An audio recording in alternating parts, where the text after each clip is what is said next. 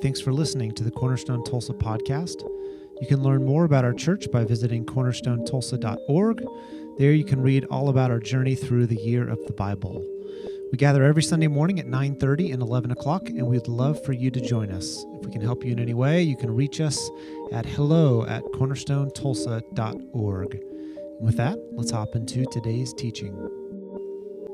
This is a teaching from uh, 1 Samuel chapter 2.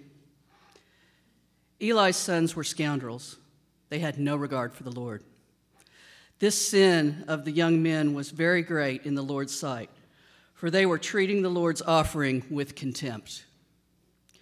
But Samuel was ministering before the Lord, a boy wearing an ephod, linen ephod. Each year, his mother made him a little robe and took it to him when she went up with her husband to offer the annual sacrifice. Eli would bless Elkanah and his wife, saying, May the Lord give you children by this woman to take the place of the one she prayed for and gave to the Lord. Then they would go home, and the Lord was gracious to Hannah. She gave birth to three sons and two daughters. Meanwhile, the boy Samuel grew up in the presence of the Lord. Let us pray. Dear Lord, I would pray that the church would hear these words today and would respond and be united in God's word. Uh, let the words of your um, scriptures uh, fall on the hearts of us today. In Jesus' name we pray. Amen. Amen. You may be seated. Thanks, Susan. All right. I met with a mentor this week, and he asked me, Do you think that the people in your pews think that the world is more complex than it was five years ago?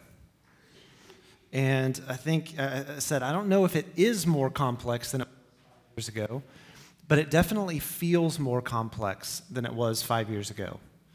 You think about it, different spheres of our society, at the level of government, um, uh, it feels like there's a level of vitriol and, and hatred and anger that perhaps is unprecedented, but it certainly feels this is different than it has been before. Uh, people on the left and on the right think the other side is at best an idiot and at worst evil. Uh, there's a lot of uh, name calling, battle lines are drawn. It feels very heated. Even in the church, we think about how people view the church uh, on a big scale, that there's, there's high mistrust. The Catholic Church has been through a lot in recent years with just terrible, shameful uh, abuse that has gone on. And, and maybe even more awful uh, than, than the abuse itself is the cover up efforts.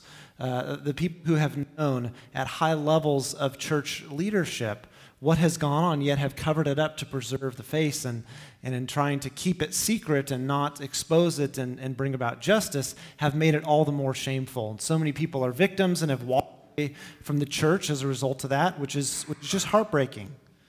There's divisiveness uh, in, in, all kinds of uh, local churches, but even in denominations. The United Methodist Church, uh, of which we're a part, has been through a lot of big, nasty public conversations.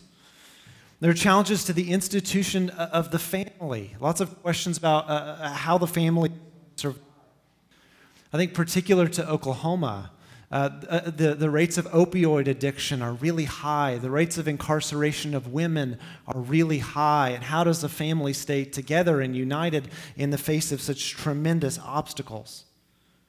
And then also, just the individual in the world today. It is hard to be a person. People are anxious, depressed, we're overinformed. We know about every calamity that is going on in the world at all times. I don't know if it is more complex than it was five years ago, but it at least feels like the world is more complex than it was five years ago. One of, one of my favorite books is called Failure of Nerve by Edwin Friedman. Friedman looks like a mad scientist. Find a video of Friedman, it's hilarious. And then read his book, and you'll think, okay, that makes sense. But he wrote this incredible book called Failure of Nerve, and uh, he describes the characteristics of what he calls a chronically anxious family system. And a, a family system could be a nation, it could be a church, it could be a family.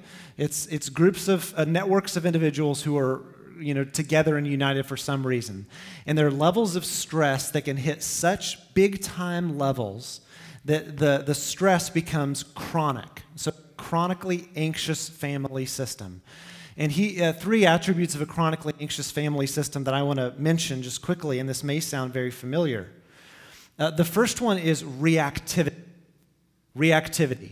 In a chronically anxious family system, it feels like the air is full of gas fumes, and if somebody lights a match, the place is going to explode.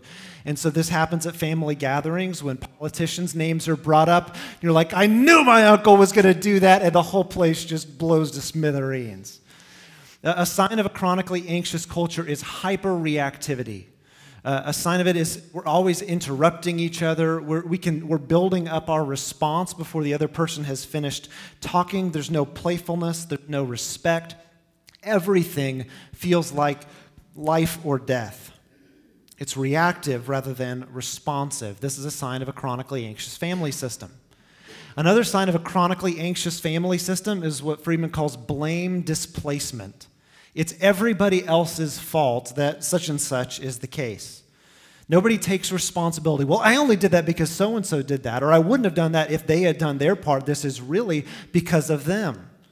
When you correct someone, they put it back on everyone else except for them. There's limited focus on development, uh, their own response to problems. And it seems to be true in a chronically anxious culture that the longer, the more you place emphasis on what happened and not what you're going to do about it, the longer you're going to stay stuck. Chronically anxious family systems give their energy to whining and complaining, not toward fixing and confronting problems. And the third problem that, that Friedman talks about in a chronically anxious family system is what he calls the quick fix mentality. And the quick fix mentality is you want to address symptoms rather than the root cause of problems. And address symptoms because those symptoms hurt and they make you uncomfortable. And so when something makes you uncomfortable, you want whatever you can find to alleviate that suffering. Um, so, uh, you know, if you're in a if you're in a toxic relationship, uh, you'll find little ways to put up with the acute pain of being in that relationship. But the reality is, if you want to get unstuck, you don't need a quick fix, you need a long term fix. And so you need to willingly endure a short term period of acute pain in the interest of long term health. And so if you're in a toxic or an abusive relationship, uh, the, the pain of ending the relationship or the fear of the re- ending the relationship is tremendous short term acute pain of making the choices to put yourself in a place where you're protected uh, is in the interest of your long term health. Or if you think about your own physical health, there may be choices that you need to make that feel very costly. But you willingly enter short term acute pain, uh, changing our habits, changing our rhythms in the interest of our long term health. But with a quick fix mentality, we tend to choose habits and helpers that just end the symptoms, that get rid of the short term pain, rather than uh, the kinds of uh, approaches and leaders that are going to help us deal with our long term issues. And as we transition to our, our teaching this morning, uh, we could think about the book of Judges, which we discussed last week, as a great study in, in uh, the quick fix mentality. Israel had a chronic issue of idolatry and rebellion against God. And rather than confronting the core issues, they instead cried out to God for deliverers. And so these judges would come, these judges would offer short term relief from their long term issue of idolatry leading to oppression. And those judges would come, they would address the symptom, they'd throw off the foreign armies, and then they would enjoy a temporary season of peace. Uh, but the problem, because the judges were only addressing the, the symptom, this, this foreign invader, and not the cause of the invasion, which was their idolatry, their against Yahweh, the cycle would continue again and again and again. They didn't want to repent and get rid of the idols because that was costly. That would, have, that would cost work and pain. They remained stuck in this cycle, and they would forever without some kind of disruptive change.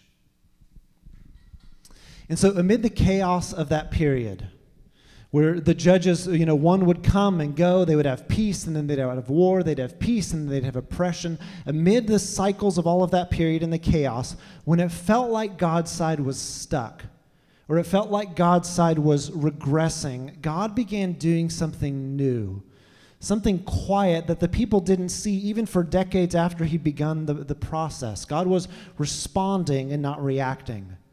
God was taking responsibility and not blaming. God was providing a long term solution and not just uh, entering into that quick fix mentality. Wanted to address the core problems of the people. And this morning, we're going to look at how God worked then to address the core problems that Israel was facing and, and give some, give, develop some imagination for how we might discern that God is working now in our time and in our culture and how we can be a part of it. Um, how many folks are, are attempting to go through the year of the Bible? how many have given up already? Okay, you, you don't have to raise your hand. Um, this has been so much fun. I have read through the Bible before, like lots of different places, and a couple spurts all the way through. And I'm appreciating this time reading through the Bible just how magnificently the books flow from book to book. And so, Judges, the book of Judges ends like this In those days, Israel had no king, Everyone did as they saw fit. But then we turn to the next page, Ruth, and Ruth begins In the days when the judges ruled, there was famine in the land. And so, if you've read the book of Judges, you know the tumult, you know the, the anarchy of that season in the life of Israel. The book of Ruth comes to us in the middle of that season. And if you read it by itself, the, the, the book of Ruth feels like it's four chapters that may feel a bit random. Like, what is this little relationship, you know, bunny trail that the Bible is going on? It feels a bit uh, out of place. It's sweet, it's amazing, really. The story of, of two women, Naomi, who loses her sons and her husband, and her daughter in law, Ruth, who, in spite of losing the family member that bound these women together, uh, uh, made a covenant with her. And though she was a Moabite, she went back to the land of Israel with her mother in law, Ruth. This great story. And you're turning the pages, and it feels like a kind of meet cute uh, story of, of Ruth ultimately meeting Boaz, whom she would marry. But we, the book ends in a way that suggests that there's a bigger picture perspective going on than one might have guessed at the very beginning. How Ruth at the very end marries this guy named Boaz, and then the book ends with the genealogy saying Ruth married Boaz, and they had a kid named Obed. And Obed had a son named Jesse, and Jesse was the father of King David.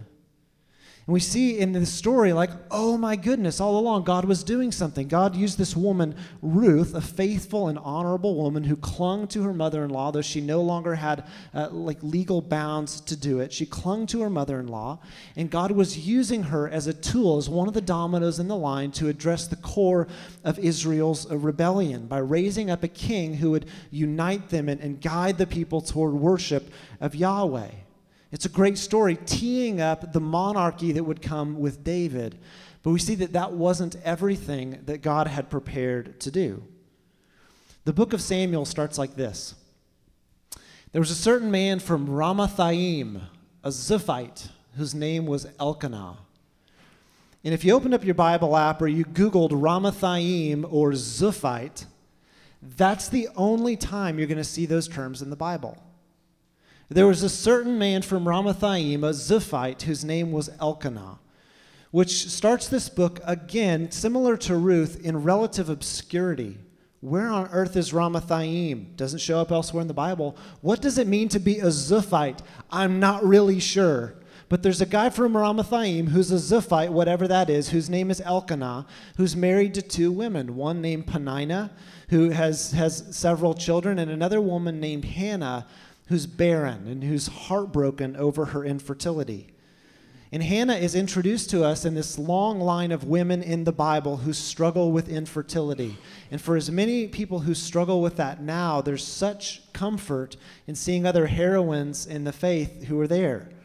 Hannah joins, you know, the likes of Sarai, who becomes Sarah at 90, has a child. You think about uh, uh, uh, uh Leah, one of the, the wives of Jacob. Leah, who was infertile, and yet God opened her womb and caused her to have children. And then later in the New Testament, we meet Elizabeth, who would become the mother of John the Baptist. God does significant work in and through barren women.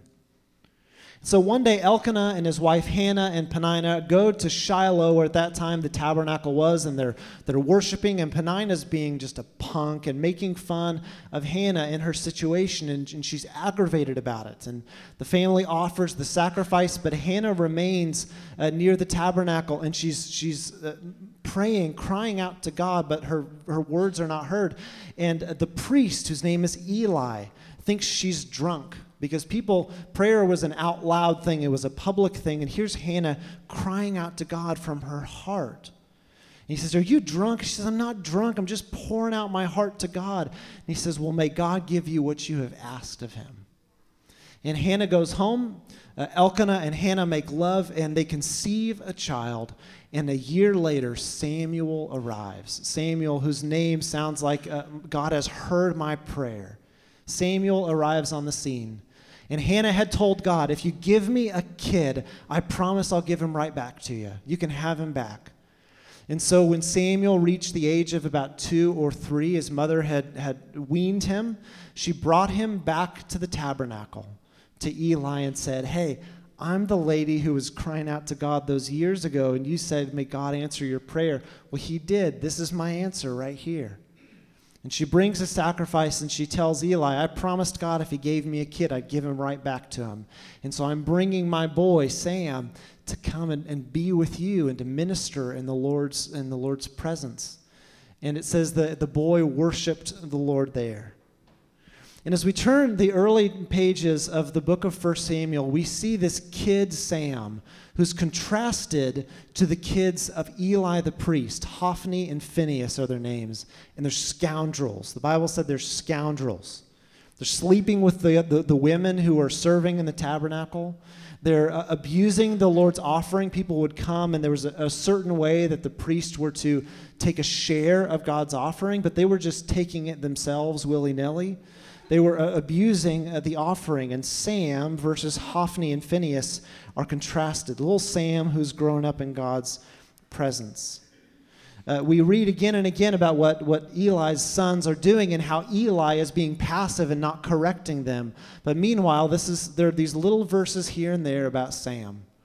But Samuel was ministering before the Lord, a boy wearing a linen ephod. Just like, you know, Catholic priests wear the clerical collar. Imagine a little kid walking around in a collar like he's dressed up for Halloween a boy wearing a linen ephod. And then it says, Meanwhile, this is again, the boy Samuel grew up in the presence of the Lord. This and that's happening, but little Sam is just getting taller and taller, growing up in the presence of the Lord. And then finally, it says, The boy Samuel continued to grow in stature and in favor with the Lord and then with people. He's just growing up, and there's this purity, this innocence about him. And then we get to 1 Samuel chapter 3, and, and Samuel hears the voice of God. I loved how one artist depicted this. Uh, this little boy, Sam, with his hand to his ear, uh, listening to the voice of God, and you can see in the shadow behind him uh, what would come that he would be a judge, he would be a prophet over the people of Israel. In a time when the word of the Lord was rare, people couldn't, weren't hearing the voice of God, God speaks to this kid Three times Sam hears the voice of God, thinking it's Eli's voice, but finally Eli says, No, it's not me. God's calling your name. And the third time Sam, Samuel says, Speak, Lord, your servant is listening. When the word of the Lord was rare, God spoke to the little boy Sam. And he set him apart and ultimately deposed the, the corrupt priesthood of Eli and his sons. And this is how the text ended. The Lord was with Samuel as he grew up, and he let none of Samuel's words fall to the ground. And all Israel, from Dan to Beersheba, recognized that Samuel was attested as a prophet to the Lord. It's striking to me if, if you're in the middle of the period of the judges and you love God, you're feeling stuck you're feeling agitated. You're feeling fearful. Nothing is changing. Things are getting worse. They're more complex than they were years ago. And with every judge, man, maybe this one will be good, but he's worse than the last. With every judge, there's a sense of decline, decline, decline. And it probably feels to the people like God is doing nothing. But with the benefit of retrospect, we see how God was laying the groundwork for a quiet conspiracy. Uh, at the same time that Ruth and Boaz were having Obed, at the same time that Obed had Jesse, little Samuel was being born to his mother Hannah. At the same time that Jesse, who would become the father of King David, was being born, Samuel was being born. Samuel, who would ultimately introduce to Israel the monarchy and anoint their replacement king for the one that they haven't even asked for yet. It all started quite humbly. It all started in a way that the people didn't notice immediately. Through a Moabitess named Ruth, through a couple of Ziphites from nobody knows where, God was beginning to do a work to respond to the crisis that the people were facing, using these no names and their kids to introduce disruptive change. Disruptive change is, you know, you have the same problem and the same solution forever, and then something happens to totally change the narrative. God in, initiated a kind of disruptive change to confront the core of Israel's issues, their core problems that were leading to the, their suffering and their invasion by foreign armies, and lay the groundwork for the greatest work that God was going to do, ultimately by sending the person of Jesus. Phyllis Tickle, who has the best name of anyone I've ever heard of, wrote a book called The Great Emergence How Christianity is Changing and Why tickle. Isn't that great? In the book, she makes this, this rather audacious hypothesis about how God works in human history. And she made the case that every 500 years or so, God initiates this disruptive change to challenge the status quo, to confront the idolatry of his people, and, and to grab their attention. And so she starts with the ministry of Jesus. That with the life, death, the resurrection of Jesus, this was a moment of great disruption where God was changing the narrative, where He was grabbing His people's attention. He was doing something totally new. 500 years later, we have the fall of the Roman Empire and the invasion of the barbarians, which led to the evangelization of Europe. The gospel spread rapidly because of uh, the barbarian invasion and the fall of the Roman Empire. 500 years later, we had the split of the East and the Western Church. We, we developed the Roman Catholic Church and the Eastern Orthodox Church, a great schism, a, a moment of great separation and disruption. 500 years after that, we had the Protestant Reformation, where Martin Luther uh, nailed his 95 Theses to the door of the church, and he, he confronted the sale of indulgences and, and, many other things about the Catholic Church, called the people back to Scripture, back to grace, back to faith, all for the glory of God. It was a great, a disruptive moment in, in Christian history. But Phyllis Tickle's hypothesis is actually even better than, she, than, than what she realized uh, when she put this together. Because this, this 500 year thing has happened before. 500 years before the birth of Jesus, we have the exile of Judah to Babylon in 587. 500 years before that, we have the establishment of the Davidic dynasty that we're studying in 1st and 2nd Samuel. How God was uniting all of the tribes of Israel under, under the one flag of the people of Israel in the kingship of David, a dynasty that God said would be everlasting, ultimately fulfilled in Jesus. 500 years before that, you've got Moses uh, leading the people out of slavery in Egypt, a moment of great disruption. And then 500 years before that, there's a, there's a shepherd nomad named Abraham, and God says, Go from your people, your country, and your family to a land that I will show you, and I'm going to use you. Through your family, I'm going to bless all of the nations of the world. From Abraham to Moses to David to exile to Jesus to the fall of the Roman Empire to the split of the East and the West to the Great Reformation and another 500 years brings us to today, to our complicated and our complex moment in human history. With a world that is violent and corrupt, with nations that are tribalistic and warring, a family that's distracted and complex, and the individual who is depressed and anxious and angry and lost, and to a church that much of the time feels impotent and divided. All of this could be a sign of our regression and our doom, that we've finally gotten so far off course that, like, God's just going to let this thing play out. Or if we're paying attention to the way that God has worked throughout the ages, we pay attention to the patterns of God's past actions, it could be a sign of a great and a holy work of disruptive change by God that is to come and may already be in motion, the plans of which we've not even begun to discern. In a world of reactivity, God responds.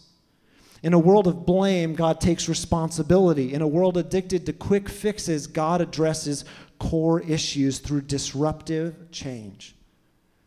And it seems to be the case that when God wants to lead a group of people through disruptive change, he takes them through five phases or five seasons in that process. The first phase is, is ultimately repentance. Uh, it's, it's throwing down the idols. It's confessing our sin. It's acknowledging all the ways in which we've gone off course. Sometimes repentance happens in exile. It's the people saying, We sat by the rivers of Babylon and wept. The people who find themselves at rock bottom, recognizing the heights from which they have fallen. The first phase in this great disruptive change that God often leads a person or a group of people through is repentance, confession of sin. The second phase that God uh, leads people through in disruptive change is rediscovery. Rediscovery is getting back to the roots. It's, you know, when you're in a relationship that goes awry and you can't even remember why you loved each other in the first place. And you start to tell the story again of how you fell in love. Tell this, you remember the behaviors you had toward each other in the beginning, the spirit of grace you had toward each other, and you know, relative to their failures. And you begin to rehearse again how we used to be. Sometimes walking through those steps of how it used to be change things. Uh, the psalmist talks about when, when I go off course, when my heart runs dry, I'll go back and do the things that I did at first. Often, following a season of repentance, there's a moment of rediscovery when a group of people uh, re- hear the gospel as if for the first time and develop a fresh sense of wonder. Wow, God has worked magnificently among us.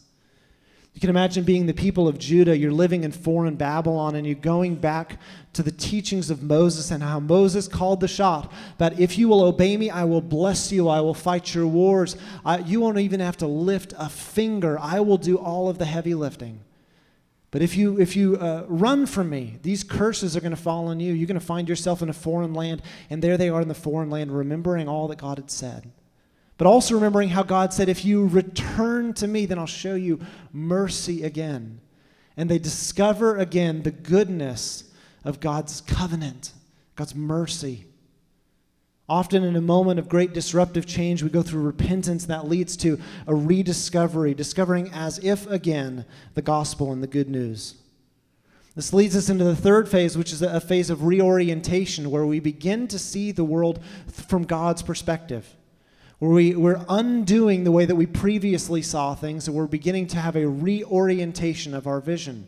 Sounds like Paul in Romans 12. Don't be conformed anymore to the pattern of this world, but be transformed by the renewing of your mind. Then you'll be able to test and approve God's perfect will. After repentance and this, and this rediscovery of the gospel, there's a reorientation.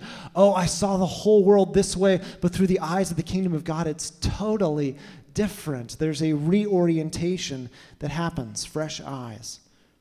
Which leads us to fresh engagement. This, this, the fourth phase in this season of disruptive change is re engagement, re enlisting and joining God in His mission in the world, having a sense of renewed purpose where there are wrongs as a citizen of the kingdom of God, confronting those wrongs, where there's confusion as a citizen of the kingdom of God and part of the church, which Paul says the pillar and foundation of truth, we bring light and we bring hope and we bring truth, we bring security. We re enlist in the mission and we re engage in the world. Where there's a world of depression and darkness and hatred, we shine, we shine uh, the love of Jesus into dark places. And then finally, this, these seasons of great disruption lead to renewal. Having repented, having, having recovered a vision of the gospel, being reoriented in the way that we see the world, and re engaging in God's mission, we begin to see fruit emerge where there was not fruit, hope emerge where there was not hope. We're seeing people uh, uh come to Jesus. We're seeing transformation. We're seeing joy. We're seeing growth. We're seeing spiritual awakening. And again and again throughout human history, God demonstrates this desire for disruptive change, to grab people's attention, to call them to repentance, and to lead them, lead us through a process that will ultimately lead to renewal. This happens at a, a, macro level. We saw that by looking at some of those great epochs of history that Tickle talked about, and even before her, before the time that she put on her timeline. But it also happens on a micro level of an individual. And I love, you know, hearing the stories in our apprentice groups and in our church of how this is beginning to happen in our church. Where individuals who had been the prodigal son or the prodigal daughter, daughter and had run as far from God as they possibly can found themselves shaken to the core in a moment of disruption and spiritual awakening in their own lives.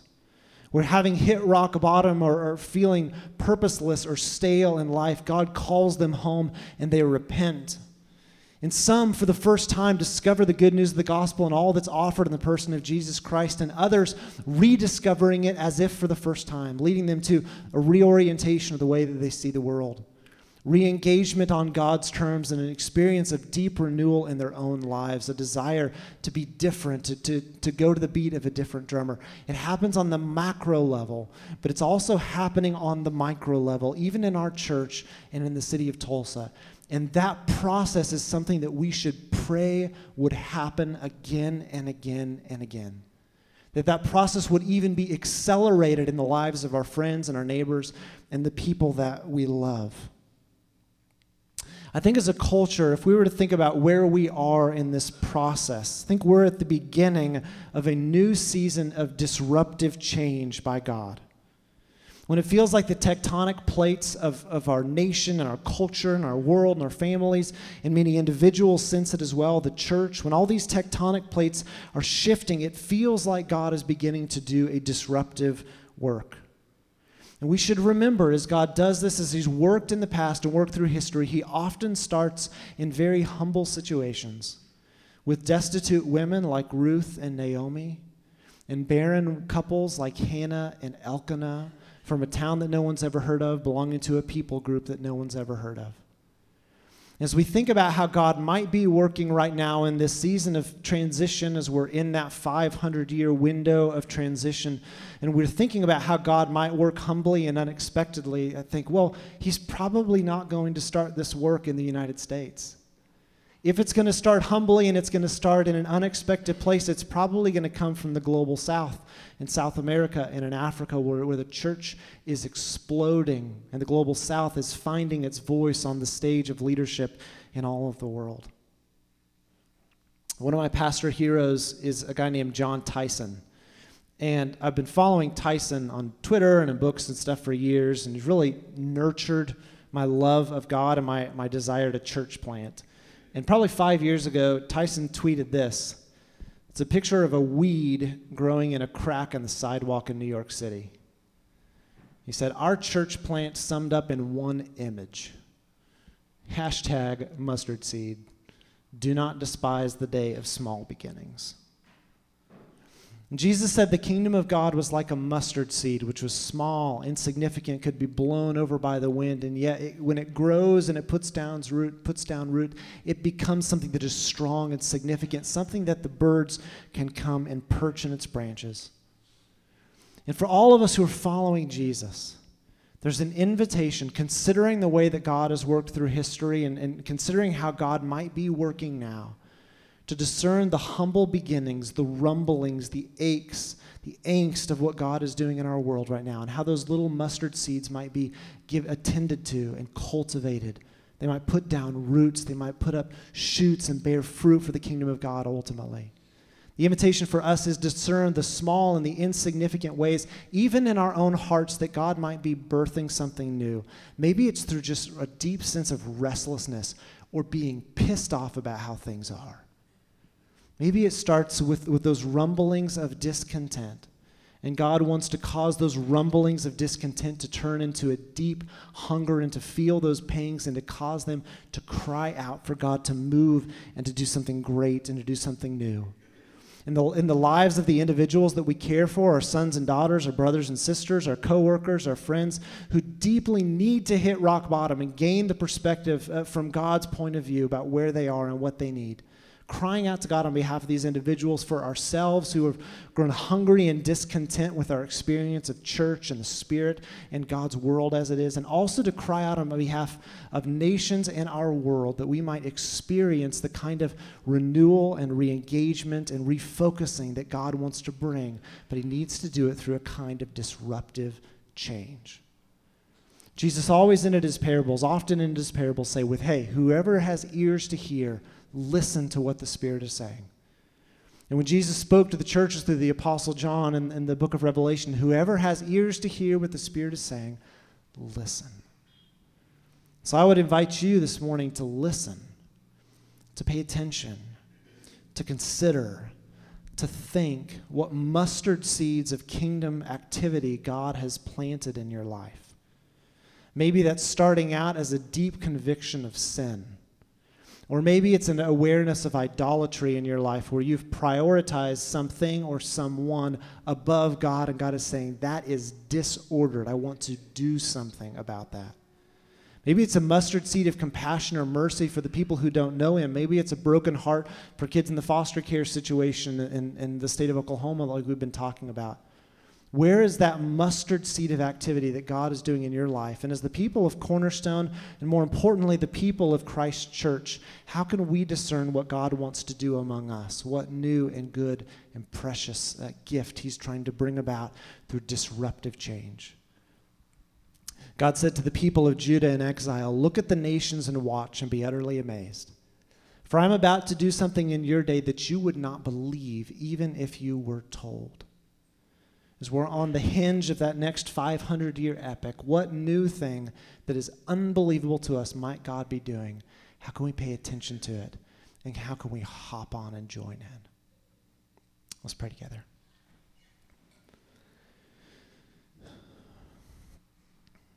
Lord Jesus, I pray for all of us in this room.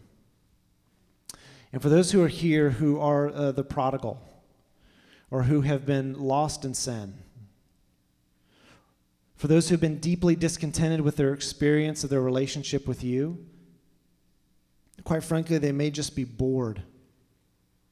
For those of us who grow restless with our experience of church, who, who are tired of showing up and going through the motions on Sunday morning and finding that it has ultimately no bearing on the way that we live Monday through Saturday. For all of us who are hungry, for thirsty, for those of us who are agitated and annoyed with the current state of things, Pray, Lord Jesus, that you would uh, cause those mustard seeds to germinate and to grow. You cause us uh, to, to go through those phases of beginning with deep repentance, repentance for our own sins. Think of Nehemiah re- repenting on behalf of his people. Forgive us, Lord Jesus, for all the ways in which we've set up idols in opposition to you. All the ways in which we've identified agendas, agendas that we think you should follow and we should be getting in line behind you. Remember the angel uh, uh, standing before Joshua uh, before they invaded uh, the land. He said, Are you for us or for our enemies? He said, Neither. I'm for the Lord. May we be for the Lord. Lord Jesus, we repent, I pray that you would g- give us a fresh experience of the gospel. That you cause our hearts to break and our minds to be renewed as we discover, as if for the first time, what it means that you so love the world that you gave your Son and the knowledge of what you've done for your son would break our hearts and tenderize us and move us toward reorientation and re engagement of the world. A hunger to see people who are lost to be found, the blind to see, the hungry to be satisfied and filled with good things. Would you do such a work in us that our hearts break for the world as we experience it so that we want to join you in the renewal of all things? We thank you, Lord Jesus, that, that in our brokenness you continue to, to, to send your son Jesus, who sits at, at your right hand and intercedes for us. Jesus, who would come as the ultimate judge, the ultimate prophet, the ultimate king, uh, the ultimate deliverer, the one who, through his, whose death and resurrection and ascension, would establish for us an eternal priesthood, a God, a member of the Godhead who is always interceding for us. And thank you that even now, Lord Jesus, you intercede. Your spirit is groaning on our behalf when we don't know how to pray for ourselves. And now, as we come to the table, may that same Jesus who is alive in the presence of the Father send the Spirit and make this real, his love for us and his love for the world real in our lives right now in this time. Jesus, thank you that you do love us. Thank you that you are birthing a new creation. Thank you that in the small and the insignificant and the personal and the micro and the macro, you are at work. You are sovereign. You are good. You are taking responsibility. You are responding and you are addressing the core of our deepest need, which is to be united with you and with each other. Pray all this in the name of the Father and the Son and the Holy Spirit.